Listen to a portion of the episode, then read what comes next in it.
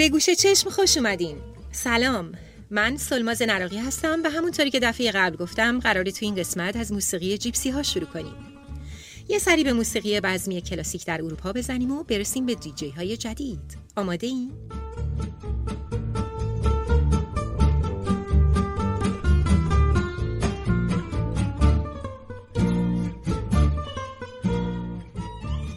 در انگلیسی به کلی ها جیپسی گفته میشه چون اول اینطوری فکر می‌کردن که این مردم عجیب با زبان اسرارآمیزشون از مصر یا ایجپت اومدن. اما خواستگاه اونها مصر نبود. موسیقی کلی که به عنوان موسیقی رومنی هم شناخته میشه یه سبک موسیقی متنوع و غنیه که ریشه داره در زندگی اشایری مردم رومن. رومن ها که از یه نژاد هندو آریایی بودن حدود قرن چهاردهم میلادی از شمال هند به اروپا مهاجرت کردند و فرهنگ و موسیقی خاص خودشون رو همه جا بردن. اونا از موزیک های محلی سر تا سر اروپا تاثیر گرفتن و همین باعث شد که یه طیف قابل توجهی از صداها و سبکا از موسیقی اونا شنیده بشه.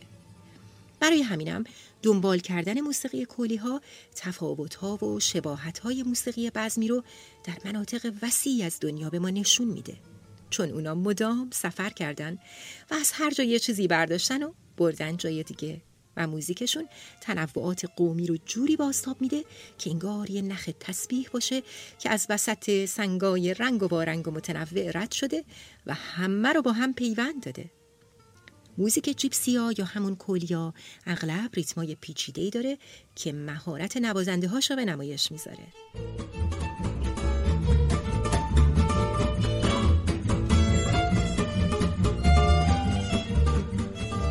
اینکه هیچ سبک کلی ثابتی وجود نداره ولی میشه یه مشخصاتی رو توی همه انواعش پیدا کرد. مثل آوازهای پرشور، ریتمای پرتحرک و تأکید زیادشون بر داستانگویی.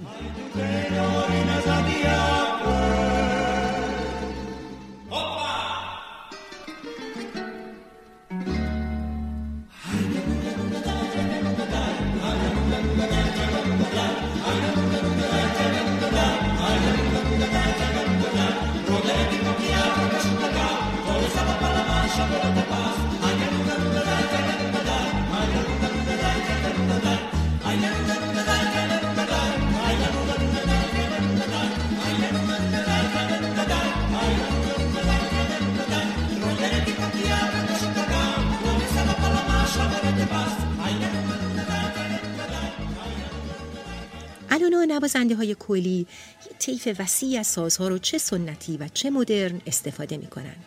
از ویولون و گیتار و سیمبالوم که یه جور سنتور چکشیه گرفته تا آکاردئون و داربوکا و سازهای بادی. بعضی از سبکای شناخته شده موسیقی کلی موسیقی فلامنکوی اسپانیا، مانوش فرانسه و بالکان برس اروپای شرقیه که در مورد هر ستاش بهتون توضیح میدم. اول از همه فلامنکو.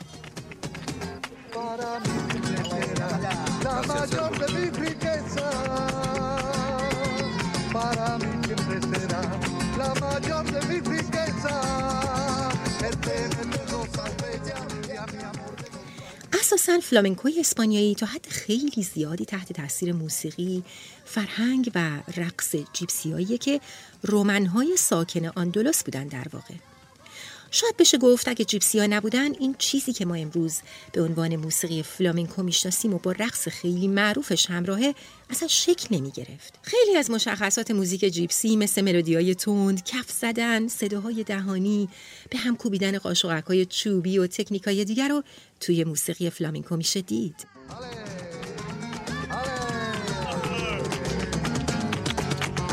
اگه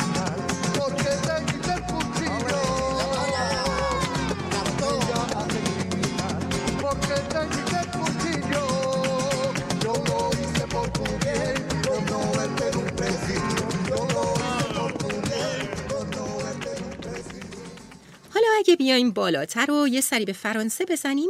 با یه موسیقی جذاب دیگه مواجه میشیم به اسم مانوش که اسم دیگهش همون جیپسی جزه و بازم تحت تاثیر موسیقی کولیا به وجود اومده.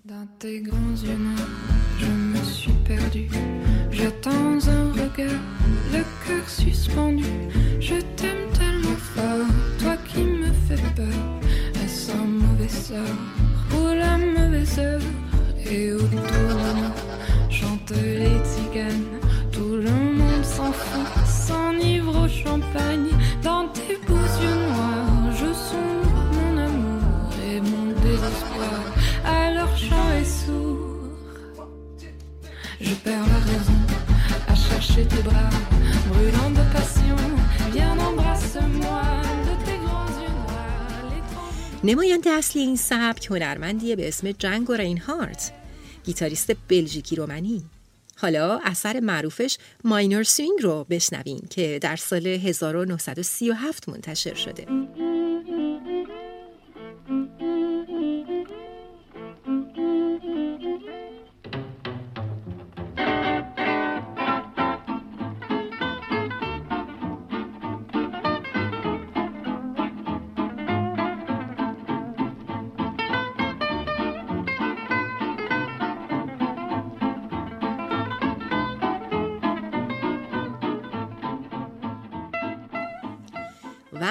بالکان براس یه موسیقی بسیار پرشور که با سازهای بادی برنجی مثل ترومپت و هورن و ترومبون نواخته میشه و معمولا صدای بلند و هیجان انگیزی داره Come on, stand up, everybody dancing!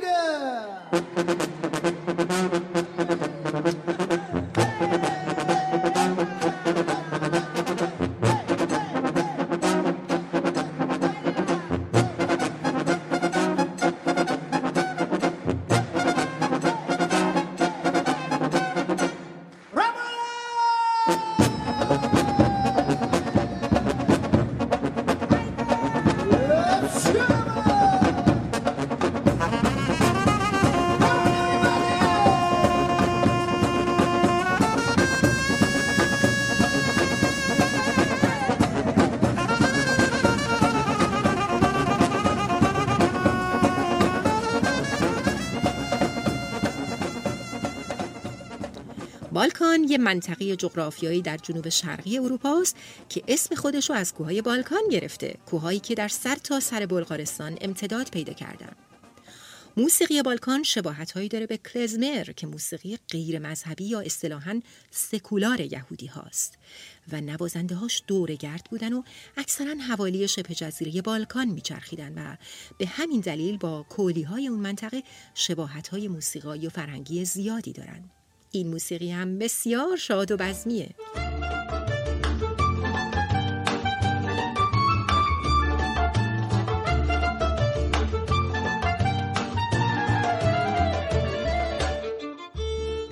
نوازنده های کولی سهم قابل توجهی توی دنیای موسیقی داشتن. از هنرمندای به نامشون غیر از جنگو رینهارت میشه از پاکو لوسیا گیتاریست افسانه‌ای فلامنکو اسم برد.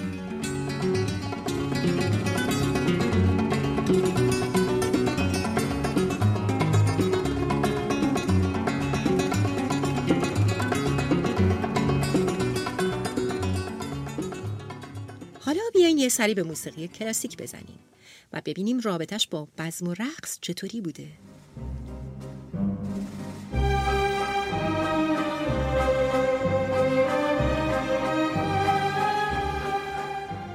ممکنه وقتی از موسیقی کلاسیک صحبت می‌کنیم به نظر برسه با یه نوع موسیقی خیلی جدی سر و کار داریم که ماهیت بزمی نداره ولی اینطور نیست. در واقع موسیقی کلاسیک فرم‌های رقصی زیادی داره که از همون زمان شکل گیریشون تا الان جنبه سرگرم کننده و شادی بخش داشتن. اصلا همین اپرا که قسمت هشتم دربارش حرف زدیم کاملا جنبه سرگرم کننده داشته و گاهی هم کمیک بوده. با این فرق که خب عموم مردم بهش دسترسی نداشتن و مخصوص طبقه اشراف بوده. همزمان با اپرا در ایتالیا رقص باله شکل می‌گیره. با اینکه توی این دوره که بهش دوران باروک گفته میشه رقصهای دیگه هم به جز باله وجود داشت ولی این باله است که به عنوان رقص باروک شناخته میشه.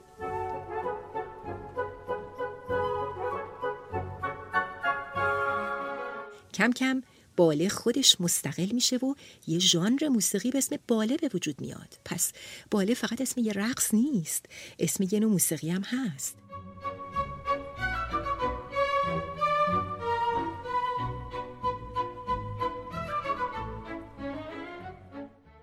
اوایل باله نوشتن بین موزیسین کار خیلی مهم و با ارزشی نبود. یعنی اصلا از خودش استقلالی نداشت. صرفا یه موزیک مناسب رقص بود که نوشتنش بیشتر یه صنعت یا مهارت محسوب می‌شد تا هنر. ولی یه آهنگسازی به اسم ژان باپتیست لولی یه سبکی رو به وجود آورد که در اون موسیقی خودش یه داستانی رو روایت می‌کنه. اگه دیده باشین خیلی از رقصای باله موسیقیشون بی کلامه یعنی شعر نداره اما با حرکات رقصنده بازیگرها و فراز و فرودهای موسیقی میشه خط داستانی رو دنبال کرد. از آهنگسازهای معروفی که باله نوشتن میشه اشاره کرد به چایکوفسکی، ایگور استراوینسکی و سرگئی پروکوفیف. بریم تا Ballet de la nuit رو بشنویم از ژان باپتیست لولی.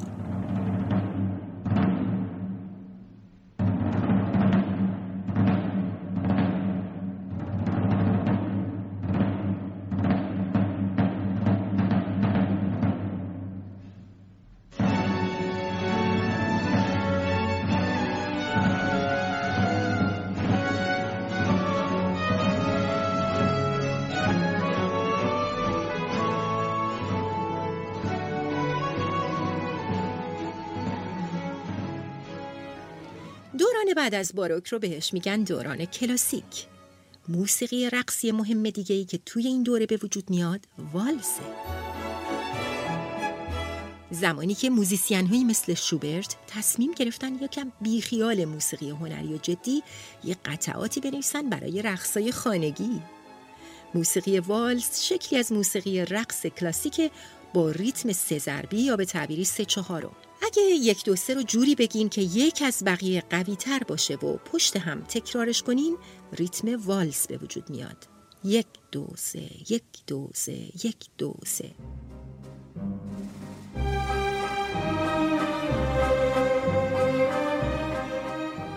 کلمه والس از فعل آلمانی والزن گرفته شده. گرچه فرانسوی تلاش کردن والس و به رقص ولتای قرن 16 ربط بدن ولی هیچ شواهد محکمی وجود نداره که این شکل رقص ایتالیایی رو به اولین اتفاقی مرتبط کنه که وسطهای قرن 18 هم میفته. یعنی درست وقتی که شوبرت بدون هیچ جست هنری خاصی سعی می‌کنه برای رقص خونگی والس بنویسه. بله، فقط برای رقص خونگی. البته والس های بعدی که شوپن، برامز، اشتراس و چایکوفسکی ساختن جزو جدیترین ژانرهای آهنگسازیه ولی اگه دقت کرده باشین والس هنوزم یکی از محبوب ترین شکلهای رقص تو جشنهای خصوصی و کلوپای روستاییه.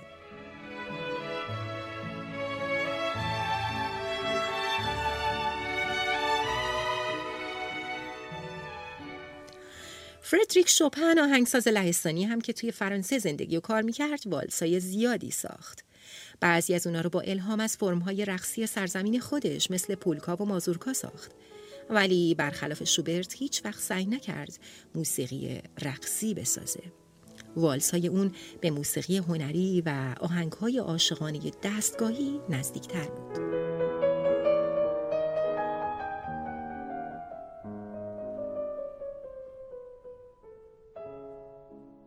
والس تو قرن بیستم توجه آهنگسازای کلاسیک پیشروی مثل ایگور استراوینسکی و دیمیتری شوستاکوویچ رو هم به خودش جلب کرد و اونا روایت خاص خودشونو از والس ارائه کردن.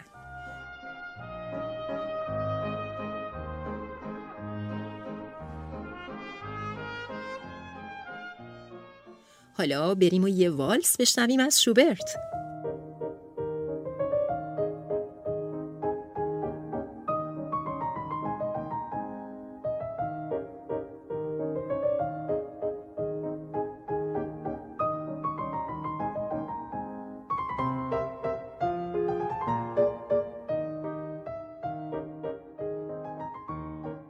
خوبه بریم سراغ یه رقص خیلی معروف که همه شما اسمشو شنیدی. تانگو.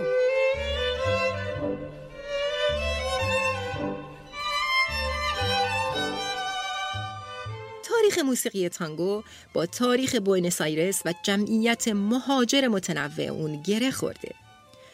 آخرای قرن 19 و اوایل قرن 20 بوئنوس آیرس با تعداد زیادی مهاجر که از اروپا، آفریقا و بقیه بخشای آمریکای جنوبی می اومدن تبدیل شده بود به یه دیگ در هم جوش فرهنگی. موسیقی تانگو تحت تاثیر همه این سنت های فرهنگی متنوع و همینطور تحت تاثیر موسیقی بومی های ماپوچه آرژانتین شکل گرفت.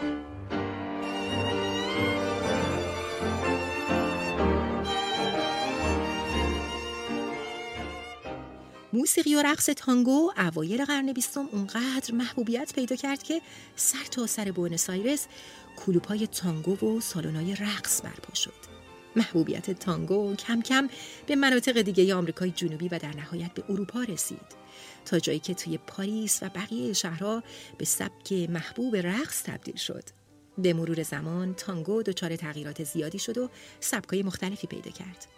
تانگو معمولا با یه ساختار ریتمیکی به نام تانگو بیت یا ضرب تانگو شناخته میشه که از چهار ضرب در هر میزان تشکیل شده.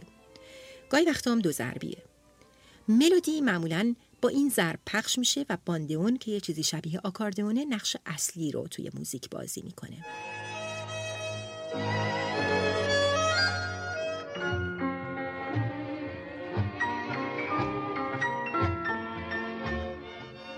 در موسیقی تانگو از سنگوپ یا ضد ضرب هم خیلی استفاده میشه و همین بهش یه حس پیچیدگی ریتمیک میده و پر انرژی ترش می‌کنه.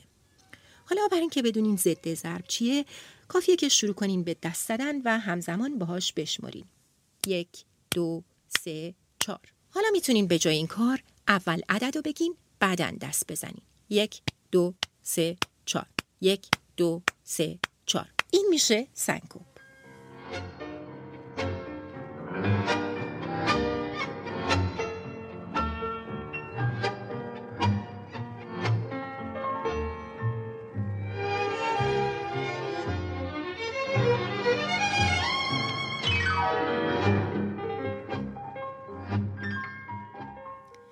اشعار تانگو اغلب مزامین عاشقانه داره و با یه مفاهیمی مثل از دست دادن و اشتیاق دستیابی به معشوق سر و کار داره.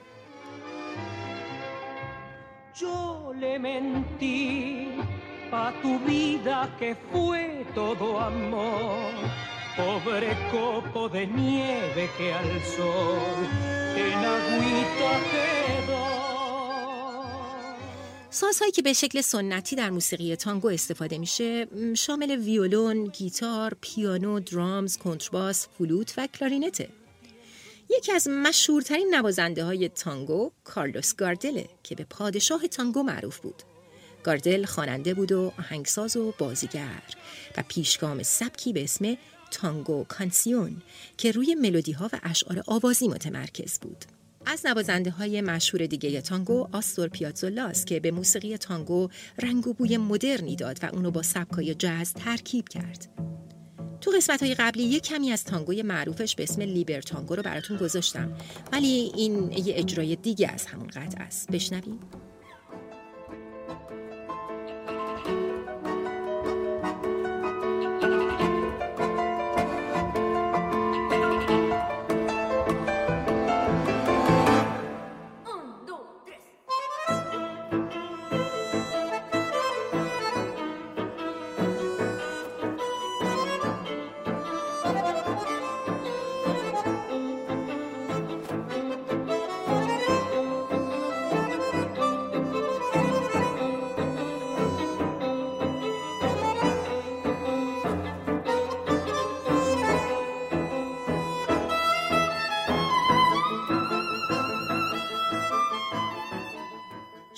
موسیقی بزمی تو دوران ما یعنی عصر دیجیتال یه تغییرات اساسی کرده.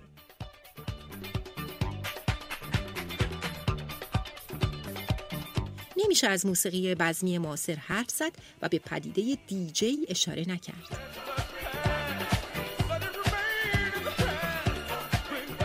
حتما شما بارها این کلمه رو شنیدین و معنیشو کمابیش می‌دونین. اما این دیجی از کجا آمده اصلا ریشه کلمش چیه؟ disc jockey که معمولا به اختصار دیجی گفته میشه شخصیه که موسیقی ضبط شده رو برای مخاطباش پخش می‌کنه اصطلاح disc jockey رو اولین بار والتر وینچل که یه مفسر رادیویی بود ابداع کرد بعدش در سال 1941 این عبارت تو مجله Variety برای اولین بار چاپ شد. دیسک در disc jockey اشاره داره به صفحه های گرامافون. disc jockey به اون شخصیت رادیویی میگن که صفحه ها رو روی آنتن معرفی می‌کنه. دیجی ها انواع مختلفی دارن. بعضیا رادیویی هن مثل همین مجری برنامه های رادیویی. بعضیا باشگاهی هن. یعنی تو کلوب های شبانه یا جشنواره های موسیقی کار می‌کنن. بعضیا هم تو کار جشنن مثل جشن های عمومی و خصوصی همین عروسی ها مهمونی ها یا فستیوالا. دیجی ها معمولا عنوان دیجی رو کنار اسم واقعی یا مستعار خودشون می‌ذارن. مثل دیجی فرانسیس گراسو که از دیجی های پیشگام محسوب میشه و توی کلوب های شبانه نیویورک کار می‌کرد در دهه 60 و 70 میلادی. دیجی فرانسیس به طور کامل بازی موسیقی دیسکو رو تغییر داد. اون به چیزهایی که معمولا مشتریا می‌خوان علاقه این نداشت و در عوض یه مجموعه جدید و عجیب از آهنگا رو ارائه کرد که هیچکی فکر نمی‌کرد مردم بهشون علاقه نشون بدن. ولی فرانسیس روایت خلاقانه خودش رو ارائه کرد و تکنیکایی برای ایجاد فضاهای مختلف به کار گرفت.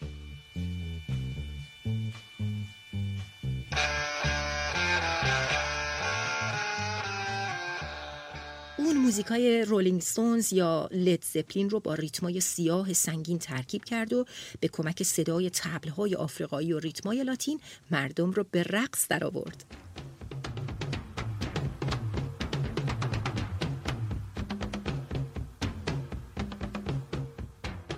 دیجی ها معمولا از تجهیزات صوتی استفاده می‌کنن که می‌تونه آهنگ رو از دو تا منبع موسیقی متفاوت به طور همزمان پخش کنه.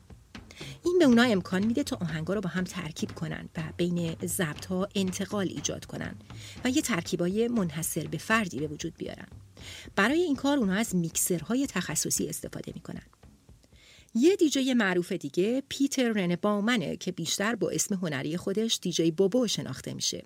بوبو خواننده، ترانه‌سرا، رپر، رقصنده و تهیه کننده موسیقی سوئیسی بود. اون چهارده میلیون آلبوم در سر تا سر جهان فروخته و دوازده آلبوم استودیویی و چندین آلبوم تلفیقی منتشر کرده.